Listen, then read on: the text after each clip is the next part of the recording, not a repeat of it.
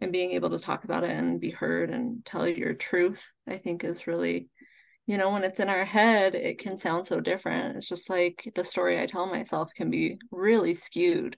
And so when you're able to share it with another person and and be validated and heard it just that connection again is what's so important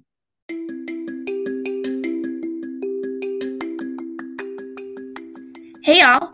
Thanks so much for listening in today to the Confident Mompreneur podcast, the podcast by real women for real women, where we talk about real life difficulties and triumphs as women, moms, business owners, and more. Thanks so much for being a part of our Confident tribe. Let's get into it.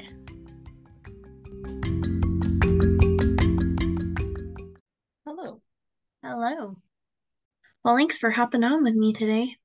totally Do you want to start us out by introducing yourself a little bit about you and the family and what you do? Yeah. Um, I so I'm Danny Cooper. Um, I guess my professional name is Danyne Cooper because that's what's on my license. Um, I am married. I have two kids that are 14 and 11. And I have a private practice that I do therapy in, and I also work as a school social worker at an elementary school that's for first to third graders. So that's kind of my immediate job description and a little bit of background. You forgot the most important part. I'm your aunt. Yes. There's that too. And I'm a I'm also a licensed clinical social worker. So that just means that um that I'm licensed by the state of Wyoming to do therapy and assessments and things along those lines. That's awesome.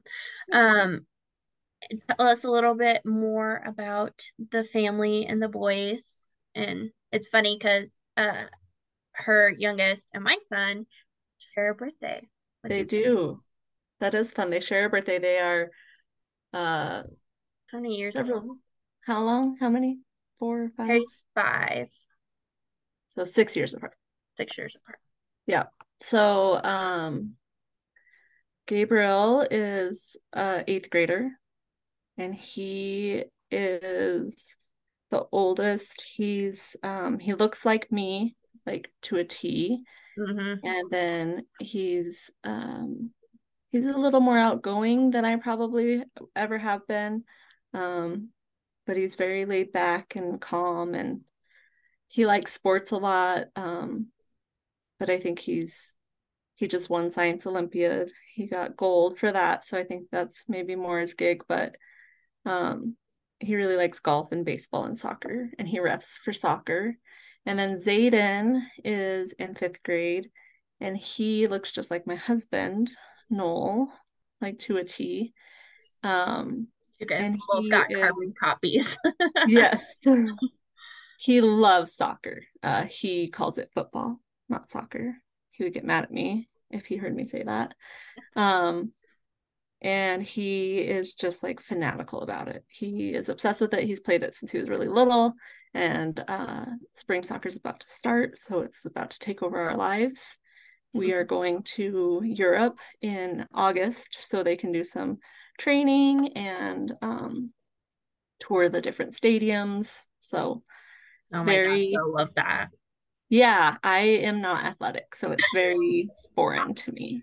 Not at all. Yeah, I can barely walk without falling. So yeah, it's a it's a whole new world for me to be a mom of kids who are very athletic. Yeah. That's funny. They are Yeah. though. They're so good. They love it. And I think uh, for Gabe, it's even more, he really loves the camaraderie of it. He likes to be with his friends and he uh, likes to coach. He hasn't been able to play baseball because of his age uh, for a couple years. He gets to play this year, but so he just helped coach Zayden's teams. And I think Mhm. that's what he really loves. So That's fun. cool. Yeah. I love that. So as far as your um occupation side goes, between your business and working at the school, how did you get started in that? What was your drive to kind of go that route as an occupation? So it's kind of funny. It's like full circle. Um, when I was the summer that I was going into seventh grade, my brother died. Um, my your uncle Gabe. Yep. So he died in 97 and he um it was just really difficult. It was sudden. And so my first day of 7th grade, my which was only like a month after, um the school counselor came and got me and said, you know, Mr. Zingarelli was his name. And he was just so kind and and said that he knew my brother and if I ever needed anything to come and see him. And he was just so gentle and really it was um made me feel good.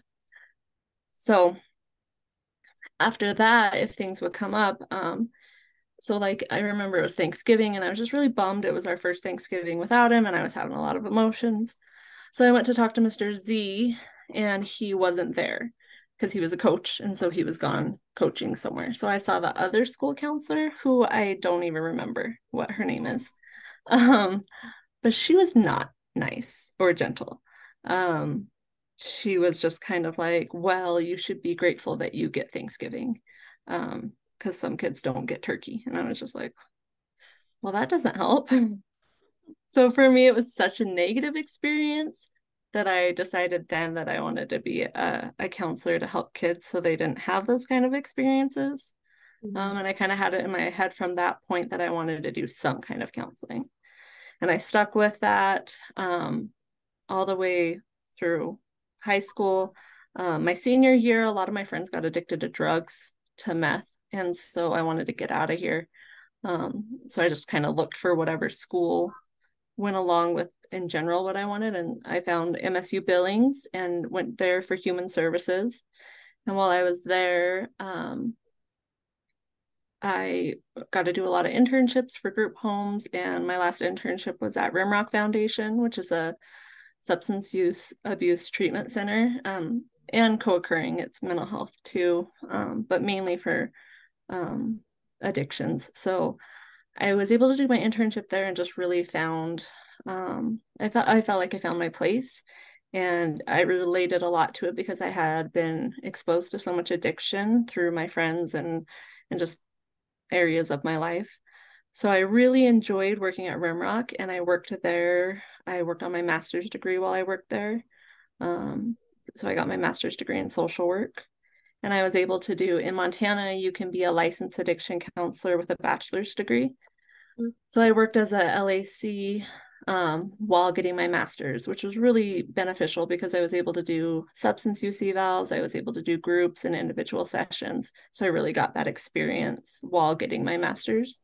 Um, and then I got married and pregnant with Gabe, and I switched to the mental health center, which was funny enough right next door to Rimrock. And I still did addiction work there. Um, but because I was working on my master's, I could do some of the mental health stuff too. And I just worked there for quite a while. We were in Billings for eight years. Um, and I worked as a clinical supervisor for the addiction services program um, at the mental health center in Billings. And then we got pregnant with Zayden and decided we wanted to move home and be with family. So I was looking for jobs back home and um a juvenile drug court position opened up for a therapist and the type of treatment um, groups that they did was the same kind that I did in Billings. So it kind of fit perfectly. So we got the job and moved home, and I worked for the county for eight years also, um, doing addiction and mental health. I only worked with the juveniles for one year and then I switched to the adult program. And so the adult drug courts basically like they've tried probation, they've done these things. Um, it's kind of like this is your option before prison, maybe. And sometimes mm-hmm. it's before that, but it's a really great program. I loved it. Um, what I learned through working with addiction is how trauma is so hand in hand with it. And through trainings, they just kind of talked about, you know, if you're not doing EMDR, which is a kind of therapy, eye movement desensitization reprocessing. It's a whole mouthful. if you're not doing that kind of treatment for trauma, then one of the people he he said in the training, then you're you're doing malpractice. And I was like, oh my gosh, I don't want to do malpractice. but also I really felt like he was right. I don't know what I didn't know what I was doing without something specific. So um, I really thought about it, and it's it was always intimidating to me, but I I finally decided to go for it. So I went to California to the e, um, EMDR Institute and got trained um, in 2016, I think. And so you go and get trained for three days, and then you come back and you have to do several hours and do supervision and all sorts of things and then you go back and do another three days and then more hours and then you're you've you're not certified but you're trained i guess. Um mm-hmm. so i did that and i loved it. It's amazing and wonderful and i wanted to be able to reach more people than the people who were court ordered. And so i opened my practice um and it was good and I enjoyed doing those things. It was a lot of time though, uh, a lot of time away from my family. So, and what I realized as I was learning and teaching my clients, my adult clients about trauma as well as addiction was they wish they had, they all said, I wish I knew this when I was younger.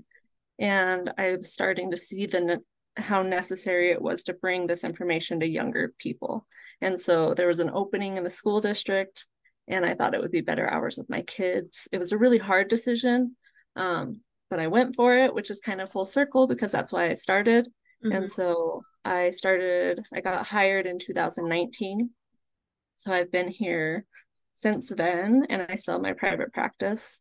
Um, but I've really done less. I've, I've stopped taking new clients because my kids are getting older and I only have four more summers with my oldest. So um, I do a lot of evals still for drug court. I'll go into the jail and do evals for them.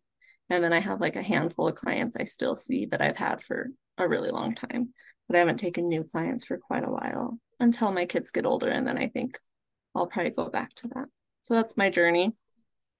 That's awesome. The, there's so many like different pieces to that. I do love a couple of the things that you mentioned. Um, the EMDR therapy. We've we've had that discussion. So I would love for you to kind of talk more about what that is and how it really um, is great for trauma specific. Um, and then also I think it's really important that you hit on those addictions are typically like 90%, if not more, tied to some sort of trauma and how working through those traumas can actually help on the addiction side of things too. Totally. Uh, so there's so much I could go for hours because I like I love it. I sound crazy when I say I love trauma because I don't love trauma, but I'm I'm fascinated by it. I love learning about it and um and there's just so much hope. There used to be that if you were diagnosed with PTSD, post traumatic stress disorder, people were like, it's hopeless you know that's it. you. Yeah and that's just not it anymore there's so much hope and so many wonderful things. So emdr is um, the most research based they have the most research and evidence that it works for trauma. It can be used for other things. It's magical. Um, it really can be used for for so many things but the the thing it's really focused on is trauma. And i've used it for you know anxiety lots of other situations too so is it just the idea the big T traumas or little T traumas too? Both. So a lot of I guess there's a misconception with people. And I had clients who came to me who said, you know, um, that other therapists had told them they wouldn't do therapy with them because they had complex trauma, like big T, whole life. And they were like, oh no, it's just for like a car accident. And I was like, nope, definitely not. That's not it. so um the way to explain it because they haven't figured out exactly how it works there's a couple different ideas and so this is the one that made the most sense to me mm-hmm. when i tell my clients about it is that when you do emdr the whole thing is bilateral stimulation and so you can do this follow your hand or your eyes with my hand my shoulders started popping pretty quickly into that process. So I actually have these little buzzers that they hold and they vibrate their hands one and then the other, and they also light up so they can follow the lights. Um, so that's what I use because my shoulder popping became very distracting.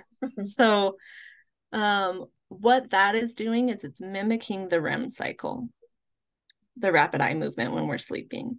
And the idea behind that is that whenever we go to sleep at night, our brain is taking the things that occurred in the day from our short-term memory and it's like like on a computer it's moving that file to the long-term memory.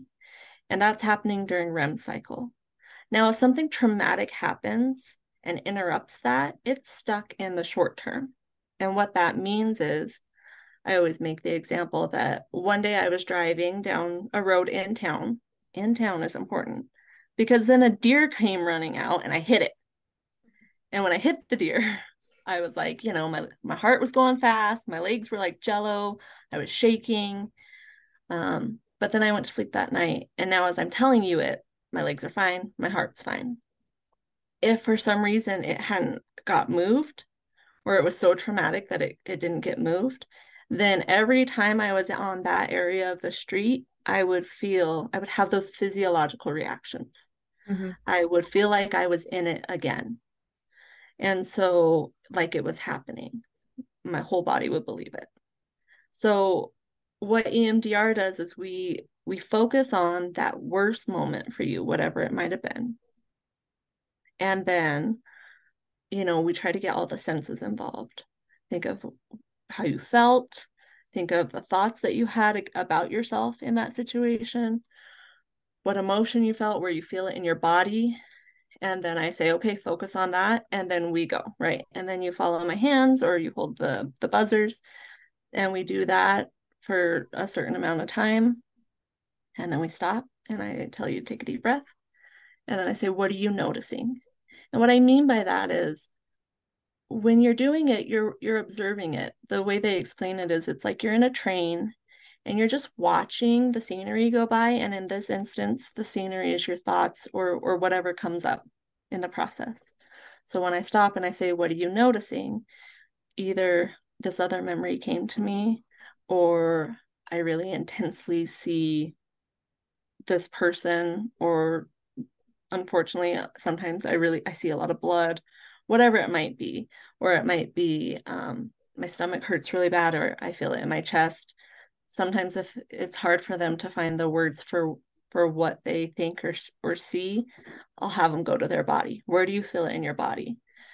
And then they'll tell me and then i just say go with that and then we go again. So we're not analyzing we're not doing anything we're just going. We're processing it over and over. And before we start that i ask how disturbing the memory is to you right now. Zero not neutral not good, right? But neutral. 10, the worst ever. I feel like I'm in it. Mm-hmm. So throughout the process, I'm checking in to see where you are. And ideally, what's going to happen is that it's going to become desensitized. It's going to go down. We're also going to be reprocessing the beliefs you have in the in the process of that as well. So that's where the reprocessing comes in. If it's I've had times where it's if there's a really intense trauma and we can't um get very very far i just have them keep focusing on the one thing. I don't ask them what they're noticing. I just have them go we stop and then we focus on the one thing so we can at least desensitize it enough to then move on. Mm-hmm. so that's kind of the process. And it can take anywhere from one session to you know several months. It just depends on how long you know it takes to get through that. Mm-hmm. and i have a person with complex trauma, we did a, a trauma history and then we grouped mm-hmm. the different events based on you know either the people or what kind of trauma it was or, or certain things or the narrative that you're telling yourself within them yeah. yeah and so as what's cool is when you group it um it'll if you take care of one the other ones will start to minimize as well and so even though we didn't go through all of them, we were able to bring them down significantly. And the thing that I loved about that is that I worked with this person previously, years before I did EMDR. And we worked for a long time and, and barely scratched the surface. And once we were able to start EMDR, it was like, you know, we made significant changes. It's just, I can't speak enough about how amazing it is. Yeah, that's so cool. Well, and I know for me personally, I have complex um from long term and short term, you know, events that we were kind of working through together at the same time.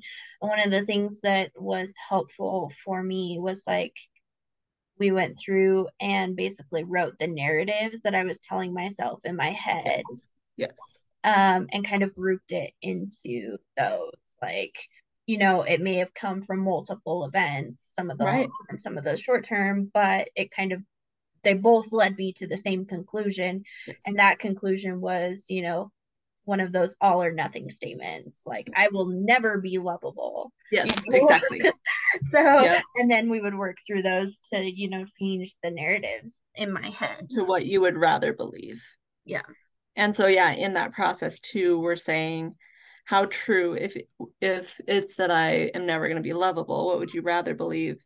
Well that i'm lovable. Okay how true does that feel to you now? One to seven. Not at all. One. Negative 10 right? So our goal as we move on is to get to that 7 mm-hmm. yeah. It i think it was super helpful and it, i definitely notice where i carry my trauma like in my jaw. It's yes. funny even my dentist noticed it about me she was like do you like grind your teeth and like you know really crunch down in your jaw all the time and i was like yeah, yes. yes, I do. She's like, yeah, we need to work on releasing all mm-hmm. of the mm-hmm. trauma and stuff that you're holding in there. So that's one of those like bodily things that you don't realize that you're doing it until like it's brought to your attention. And then it's like throughout the day, I'll notice when it gets really tight and start, you know, working yes. on it. Oh. Yeah, body work is so important because really the way they described it is what trauma is is it, it pulls apart your soul and your body to where you're you're, you know, detached. And so what a lot of things do is trying to bring you back to the awareness of your body. That's why yoga is so good for trauma because it's bringing your awareness back to your body. It's, you know, pulling that together again, which is all the trauma work that I've done, all the research, you know, they talk about you need to have that body work as well as as everything else. Yeah, which when you and I had talked about everything that we had going or I had going on, um, you brought up some of that body work uh stuff with me. What are some of I know yoga is a specific one. What are some other like body work tools that we could use, especially like for me when i'm having like an anxiety or panic attack mm-hmm. i noticed that that's one of the quickest ways to kind of pull myself out of it yeah so um any kind of physical activity is really good for you um one of my best friends she went through a really tough time and found that the antidepressants were not for her they they just messed with her too much and so what they found was as long as she goes to the gym and runs, like that really makes a difference. And I can tell with her thinking when she hasn't done that. Um, and whereas for me, I'm sure that physical activity is very good for me, but I, am just not going to do it. it's just not a re- it's just not a reality. Um, something that you can get the same effect as running is hugs. Mm. 20 second hugs can also be just as good as like a jog but it has to be like I I feel safe with you, not like a weird, you know, but like a relaxed hug. Yeah. Yeah. So those are good. Massages are good. Um because again, some of it goes back to touch and that's with hugs too. Like human beings need connection and that's how we can gain it at times. And so um hugs are good. Uh, massages, yoga, any kind of exercise. Those things are really helpful. Um, I would say that's what I can think of off the top of my head at the moment. Yeah. Well, and uh, some of the other like things that you um gave to me were like things to get me out of my own head in those moments too because that's a big thing is like you know how does my body feel but also what am i seeing? What am i smelling? Yes. you know? So that's what um i have on my board up here. Let's see if i could show you. This is for my kids so it's the senses and so it's five things you see four things you can touch um three things you can hear two things you can smell and one thing you can taste. Sorry, I keep unplugging and plugging in. So I, I do that after my EM. I don't know why it's doing that. I'm just going to leave it unplugged. After my EMDR sessions to ground my clients and bring and make sure that they're back to where they need to be, um, I'll have them touch the chair and describe it to me. What does it feel like? And I have the sequence pillows. You know, what does that feel like? How would you describe that to me if I didn't know what it was? What's the back of it feel like? You know, I'll kind of have them go through those things. What can you hear? You know, and that's going to bring them back into the now so that they're having to focus and what we want to do is get them out of their head and into their body. Because our head is where our problems usually live and if we can get into our body and keep our body relaxed uh, so before you start emdr i you know I, you do a lot of groundwork to help with those things. So like the pelvic floor exercise is really important because um, it relaxes all the muscles in your body. And it's a very intentional thing that you have to do and that's the hard part is that when like you said if you're in a panic attack it's not so easy to be like oh this is what i need to do. Um, but the grounding can can be nice. Here with my kids i really like these strips that you can order like the texture strips. Um, these are the calm strips but you can order any of them on amazon. And so these have like the box breathing Mm. Um, but they're they're they have texture different textures on them. And so having those where the kids can touch that is really helpful. Sometimes if the kids shut down and not communicating, um, if I do the grounding exercise or give them my my ID badge that has the textures on it, that's what will finally get them moving because they're able to go back into their body and not be wherever mm. they've maybe disassociated to. Yeah. So those things are good. I sent you some lavender because um it's it's helps calm the smelling. So yep. I also have that for my kids here in my office.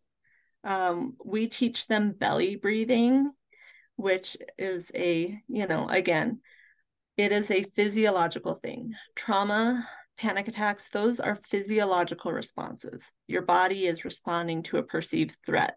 Whether the threat is real or not is irrelevant. Your body's responding. So, breathing and doing some of those things is bringing your body back to the parasympathetic nervous system, which is where you want to be, where you can actually think about what you need to do instead of reacting.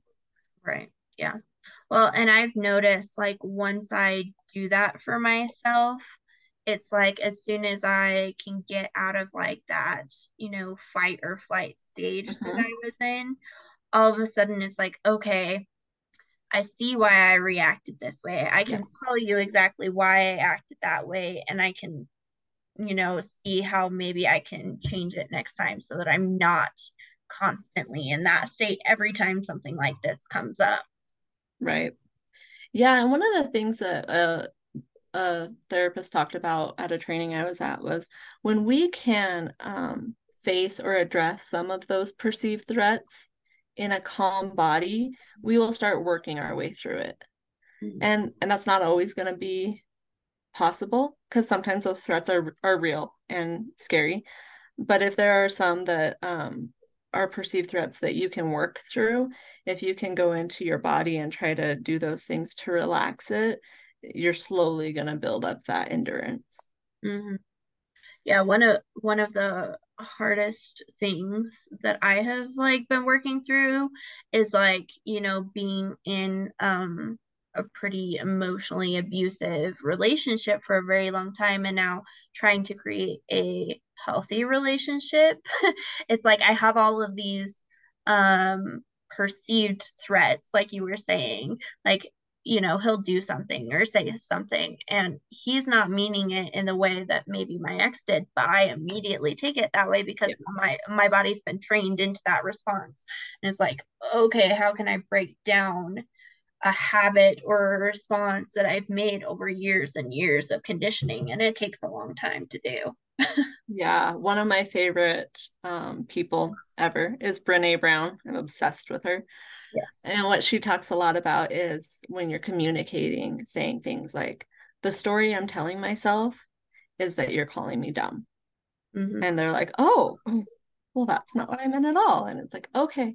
And you can have that conversation, but um, being able to explain it from that aspect of the story I'm telling myself is this. Mm-hmm. And this is why I'm having that reaction. Yeah. And when you can go into it um, with a, a belief that they mean well, you know, um, then sometimes it can help. But it's not easy when you've come, when you're coming from that kind of background. It's very difficult to overcome. Yeah, really. Um, so then the other thing that I had, you know, talked about and mentioned talking more on was like the the ties between trauma and addiction. I would love you to kind of talk more about that and what you've seen in your experiences so so much too right uh, oftentimes it's like the chicken or the egg but what I think shows us quite a bit is the ACEs study. Are you familiar with the ACEs study? Mm-hmm. So the ACEs study was done um, by a company in California. And what they found was most of their research participants worked for the company. So the, they were mostly white, um, middle class. And what they, I think it started with them doing like a weight loss research thing. And so they had these participants lose a bunch of weight, but then over a certain amount of time, a lot of them gained it back. So when they looked into why, they found that several of them had some kind of trauma. So that led them to think, okay, I wonder what this is about. So then they did more research and found um, that most of the people had some kind of trauma.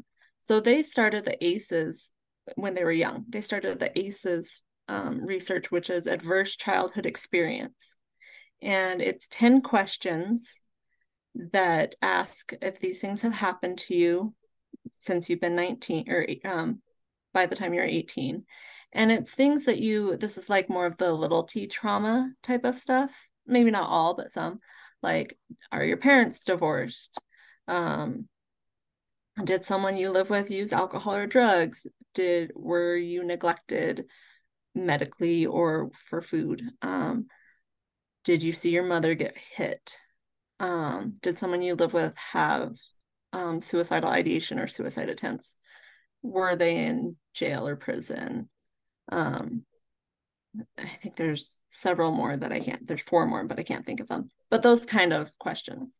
Mm-hmm. And what they found was that most of the people had, if they had four or more, then they had a higher likelihood of having um, serious medical issues like addiction, heart disease, being overweight, suicidal ideation, like all of these things.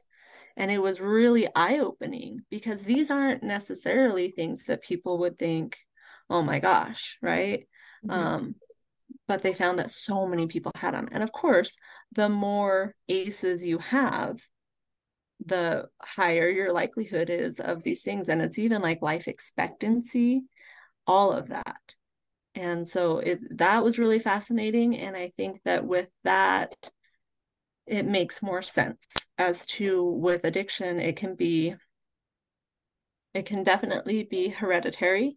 It can be your environment but it can also be if you have mental health issues and things oftentimes people are just trying to cope and they will do whatever they need to to cope and and it's effective right it ends up not being great it's not effective for a long time and then you start having lots of other issues but initially they're just trying to cope mm-hmm. and it kind of creates its own monster in the process.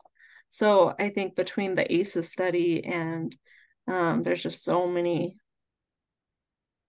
um, I don't want to say opportunities, but so many things that can go into it that it's really, um,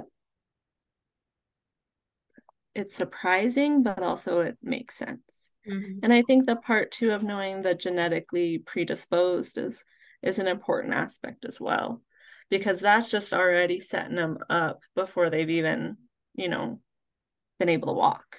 Mm-hmm. And then if you add in all those other things, it can be enough to tip the the scale.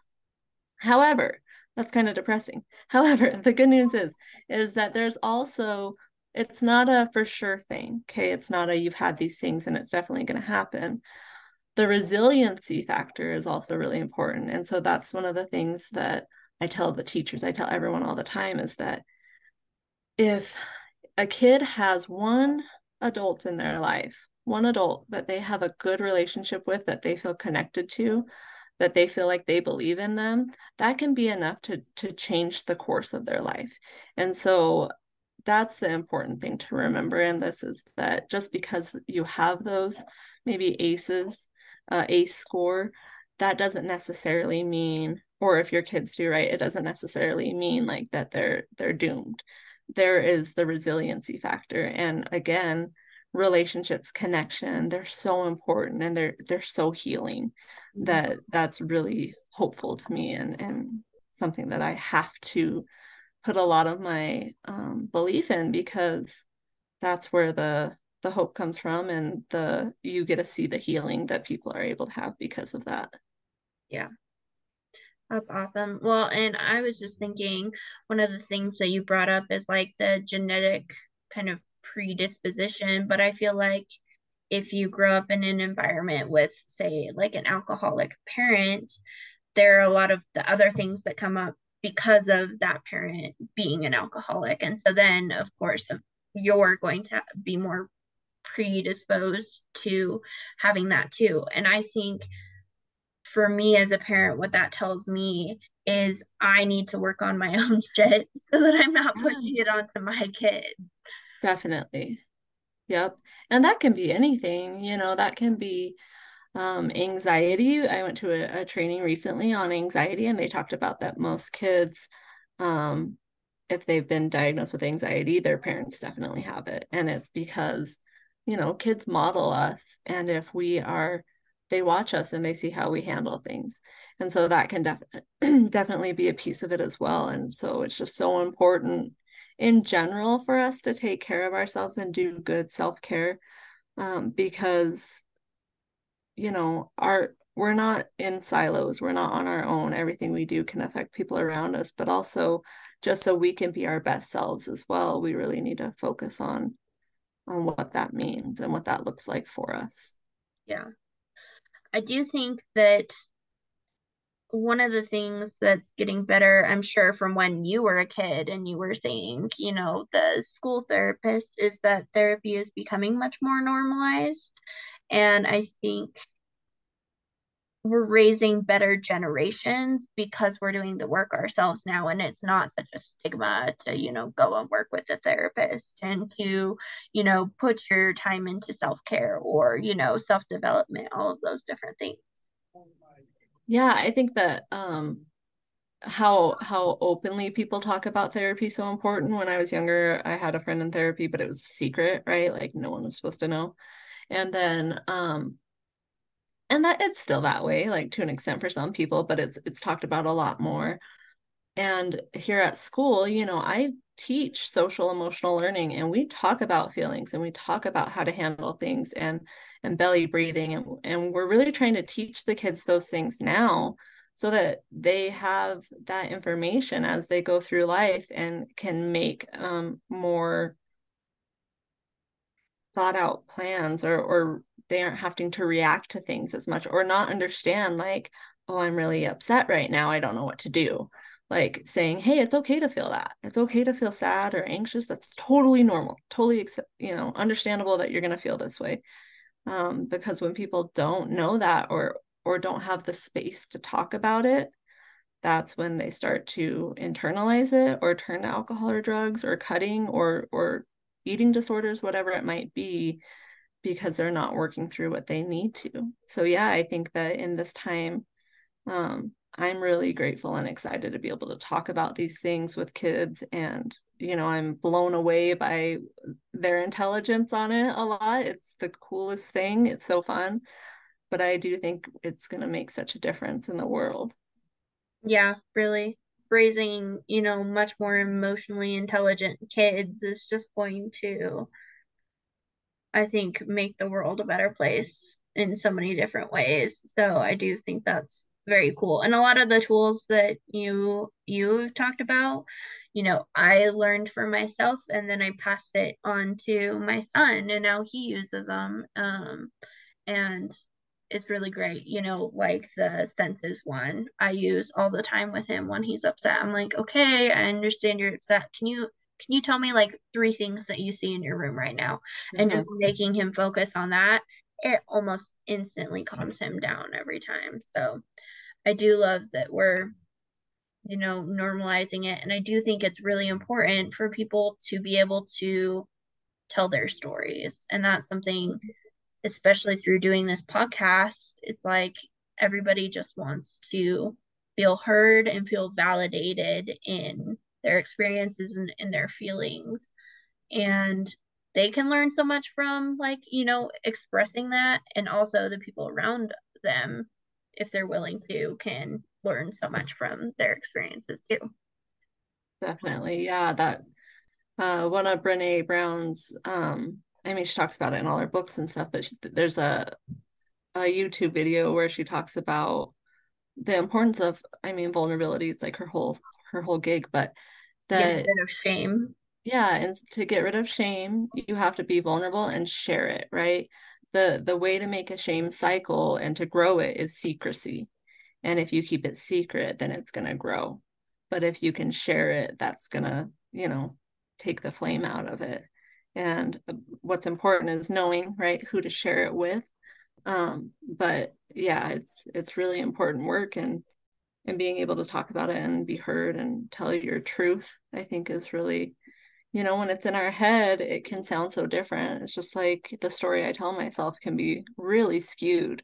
And so when you're able to share it with another person and and be validated and heard, it just that connection again is what's so important. Yeah.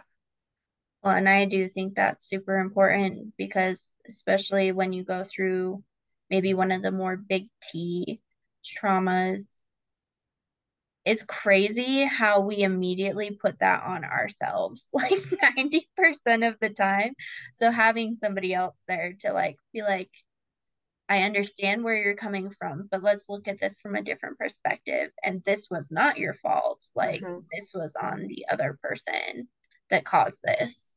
Um it's really hard to work through that when you only have your perspective because our our immediate defense was is you know I did this for some reason. this yeah. When we went through a pretty traumatic situation a couple of years ago and and I just kept hearing Brené Brown and I was like, I know this is shame. I know this is a shame cycle. I want to curl up and hide, but I know I have to share it. So like I made a conscious effort to talk about it with my friends, you know, to talk about it with the people who were concerned and coming around. Because even though it it felt so ucky, you know, for lack of a better word, um, I knew I had to talk about it because I knew if I didn't, it would just get so much worse. So I was grateful to have that knowledge. And I, I think of Bruce Lee has a quote like, knowledge is not enough, we must do, or we must apply, and willingness is not enough, we must do. And that's definitely what it was. It was like, I know this, now I have to do this. Mm-hmm. Like, I, I can't just carry the shame, I have to share about it and talk about it. Yeah, definitely. Well, I guess final question for you. Any last tips, tricks, tools, anything like that that you want to share, especially for the busy moms that are, you know, trying to do it all and have, you know, their own mental things that they're they're going through and dealing with. Yeah, so two things. Um one one of the things that with trauma that we found really with anything that is so helpful is mindfulness and meditation. And there was a study done in boston with uh, construction workers and they did brain scans of them before the study and brain scans after. And so for 16 weeks they did meditation for 40 minutes a day which is a lot but you can get the same benefits from five minutes what they found was that their frontal lobe um, functioning grew by 60%. which is crazy because our frontal lobe is our impulse control, it's our emotional regulation, like all those things that we really need. And those are the first things that go out when we're in fight or flight. And so if we can grow that, I was just when I learned about that, I was still working in drug court and I was like, this is a, a game changer for my clients.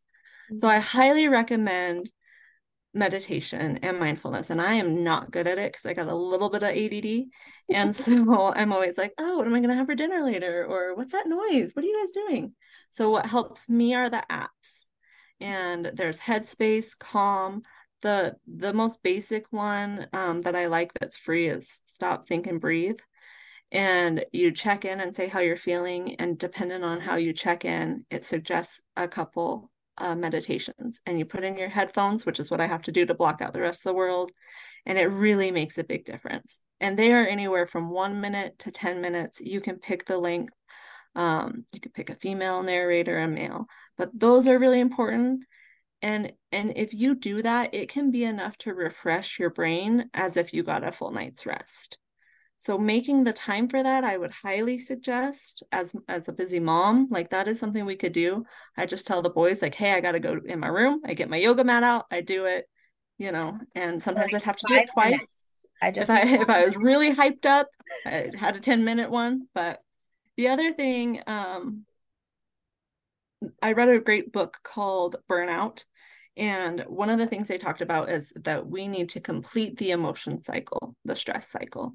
And so, uh, ways to do that are things a lot that we talked about um, physical activity, breathing, positive social interactions. Those can be as simple as going and getting a coffee and complimenting the person. You have really nice earrings, you know, or whatever it might be. Just remembering that the world is lovely. Um, laughter, the best, right? watch a funny movie and make yourself belly laugh. That's the good stuff. Hugs, we talked about. Crying is really important. What I loved that she talked about is that when you're crying, her therapist had to teach her how to cry.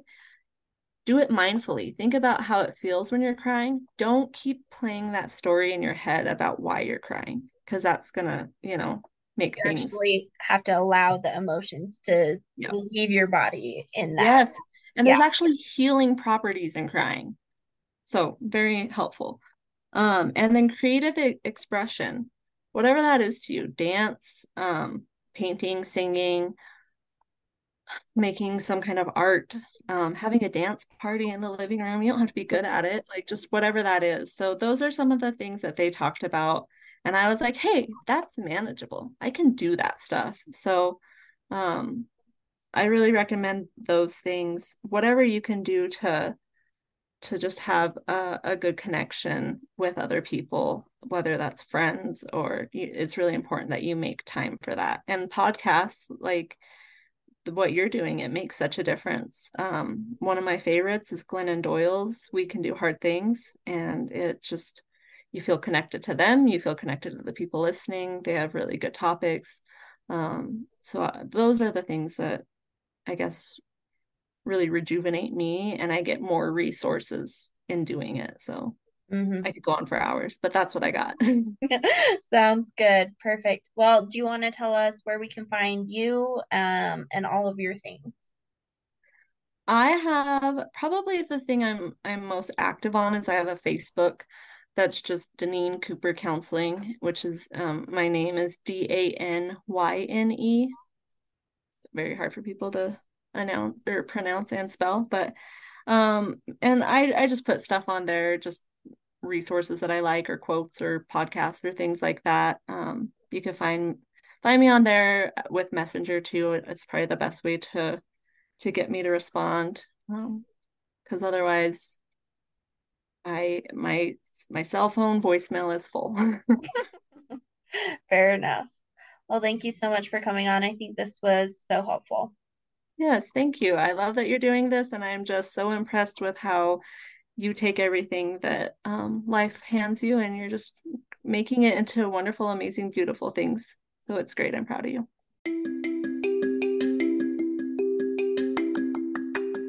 If you loved this episode, please let us know by submitting a review or sharing with the women in your life. We'll see you next time.